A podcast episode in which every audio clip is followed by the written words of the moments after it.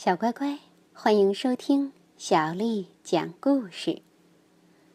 今天小丽阿姨讲给你听的故事名字叫《小种子》，作者是美国的艾瑞卡尔，由明天出版社出版。秋天到了，大风吹了起来。大风把花的种子吹到半空中。要带着种子飞向遥远的地方。有一颗小种子，好小，好小，比其他的种子都小。它能跟得上其他的种子吗？它们都要飞到哪儿去呢？有一颗种子飞得好高好高，越来越高，越来越高。飞得太高了，所以被火热的太阳烧掉了。不过，小种子还是跟着大伙儿继续飞行。有一颗种子飞到了高高的雪山顶上，山顶的雪不融化，种子冻得不能发芽。其他的种子继续飞行，不过。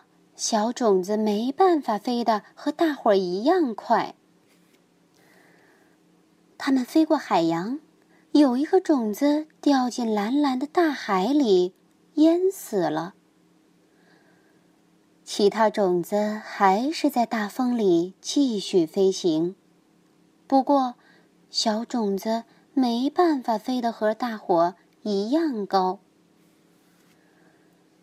有一颗种子掉在沙漠里，沙漠又干又热，种子发不了芽。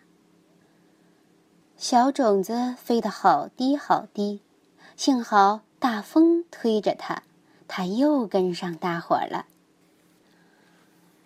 大风终于停了下来，所有的种子都轻轻地飘到了地面。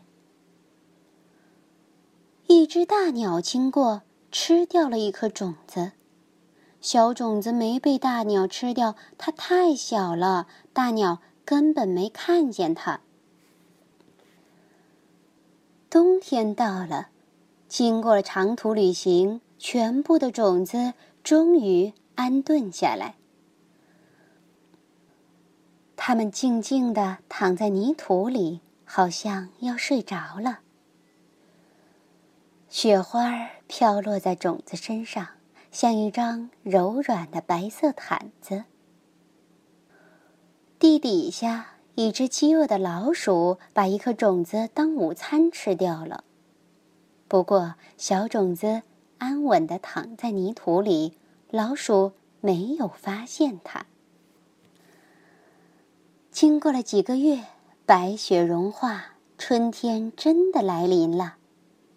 鸟儿飞翔，阳光闪烁，细雨轻轻地飘下，所有的种子都长得圆鼓鼓的，它们开始发芽了。现在，它们已经不是种子，它们是小树苗了。它们先把根伸进土里，细细的树枝和嫩叶也朝着太阳伸展开来。有一棵长得好快的野草，又宽又大的叶子遮住了一棵小树苗，抢走了阳光和雨水，这棵小树苗就死了。小种子还没开始发芽呢，再不快点就来不及了！加油！小种子终于开始发芽，长成小树苗了。天气暖洋洋的，孩子们都跑出来玩儿。他们也等待春天的阳光好久了呢。有一个孩子跑过来，没注意到地面上的嫩芽。哎呀，糟糕！他踩断了一根，这棵小树苗活不了了。小种子长出来的小树苗长得很快，但是。它旁边的那棵长得更快。小种子还没长出三片叶子呢，它旁边的那棵已经有七片了。你瞧，那棵现在又先长了一个花苞，开花了。后来呢？一阵脚步声传来，接着一片黑影子遮住了他们，一只手伸过来，折断了那枝花。原来。一个男孩摘了这朵花去送给他的好朋友。夏天来了，小种子长成的小树苗孤零零的站着，它不停的长啊长啊，一刻也不休息。阳光照耀，雨水滋润，它长了好多叶子，也长得越来越高。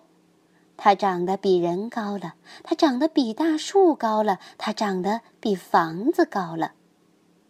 终于，它开了一朵花。远远近近的人都跑来看这朵花，从来没有人看过这么高的花，这可真是一朵巨人花。整个夏天，小鸟、蜜蜂和蝴蝶不停的来拜访。他们从来没见过这么大又这么漂亮的花。秋天又来临了，白天变短，晚上变凉了。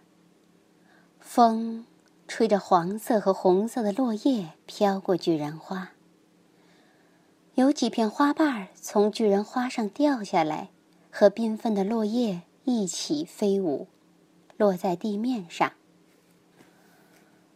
风越吹越大，巨人花上的花瓣几乎都掉光了。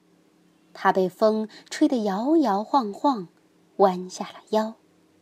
可是风越吹越强，不停地摇晃着巨人花。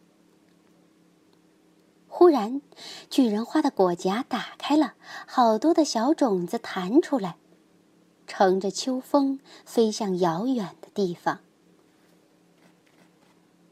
小乖乖，小种子的故事就讲完了。看来，在大自然当中，任何一个不起眼的生物都是一个宝贵的生命呢。咱们要好好爱护这些可爱的生命，对吗？如果你想听到更多的中文和英文原版故事，欢迎添加小丽的微信公众账号“爱读童书妈妈小丽”。接下来又到了咱们读诗的时间了。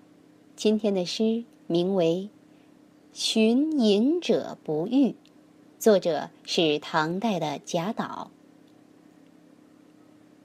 松下问童子，言师采药去。只在此山中，云深不知处。松下问童子，言师采药去。只在此山中，云深不知处。松下问童子，言师采药去。只在此山中，云深不知处。晚安。